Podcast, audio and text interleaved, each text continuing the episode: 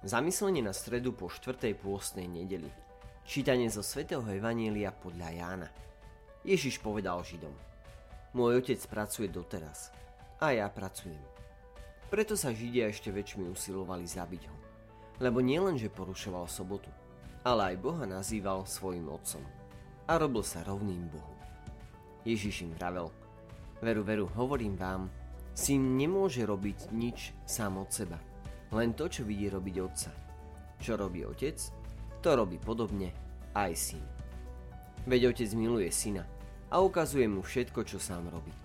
A ukáže mu ešte väčšie skutky ako tieto, aby ste sa čudovali. Lebo ako otec si mŕtvych a oživuje, tak aj syn oživuje, koho chce. A otec nikoho ani nesúdi, ale všetok súd odovzdal synovi, aby si všetci ctili syna tak, ako si ctia otca. Kto si nectí syna, nectí si ani otca, ktorý ho poslal. Veru hovorím vám, kto počúva moje slovo a verí tomu, ktorý ma poslal, má väčší život. A nepôjde na súd, ale prešiel zo smrti do života. Veru, veru hovorím vám, prichádza hodina. Ba už je tu, keď mŕtvi počujú hlas Božieho Syna. A tí, čo ho počujú, budú žiť. Lebo ako otec má život sám v sebe, tak dal aj synovi, aby mal život sám v sebe. A dal mu aj moc súdiť, pretože je synom človeka. Nedivte sa tomu, lebo prichádza hodina, keď všetci v hroboch počujú jeho hlas a výjdu. Tí, čo robili dobre, budú skriesení pre život. A tí, čo páchali zlo, budú skriesení na odsúdenie. Ja nemôžem nič robiť sám od seba. Súdim, ako počujem.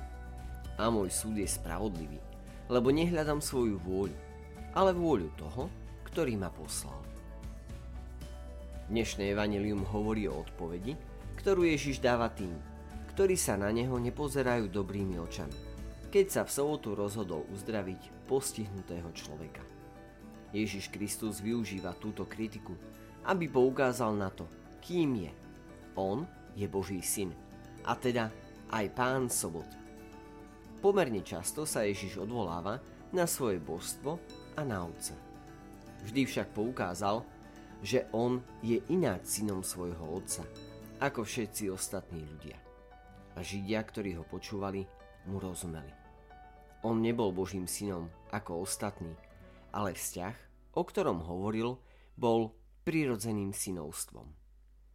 Ježiš potvrdzuje, že jeho prirodzenosť a prirodzenosť jeho otca sú rovnaké. Napriek tomu, že ide o rozdielne osoby. Takto vysvetľuje svoje božstvo. Medzi vecami, ktoré nám dnes pán hovorí, je niekoľko takých, ktoré sa vzťahujú na všetkých, ktorí v neho prostredníctvom dejín uveria. Totiž počúvať a uveriť Ježišovi znamená mať už väčší život. Isté, ešte to nie je definitívny život, ale môžeme sa začať deliť o tento prísľub. Je vhodné, aby sme ho mali dobre na pamäti. Kým sa budeme usilovať počúvať Ježišovo slovo, teda Božie slovo, ktoré nás spasí. Čítanie a rozímanie nad Evangelium sa má stať súčasťou našej každodennej náboženskej praxe. Prečo? Lebo, ako učil svätý Efrem, Božie slovo je nevyčerpateľným zdrojom života. Milí priatelia, ďakujeme, že spoločne môžeme začínať nový deň Božím slovom.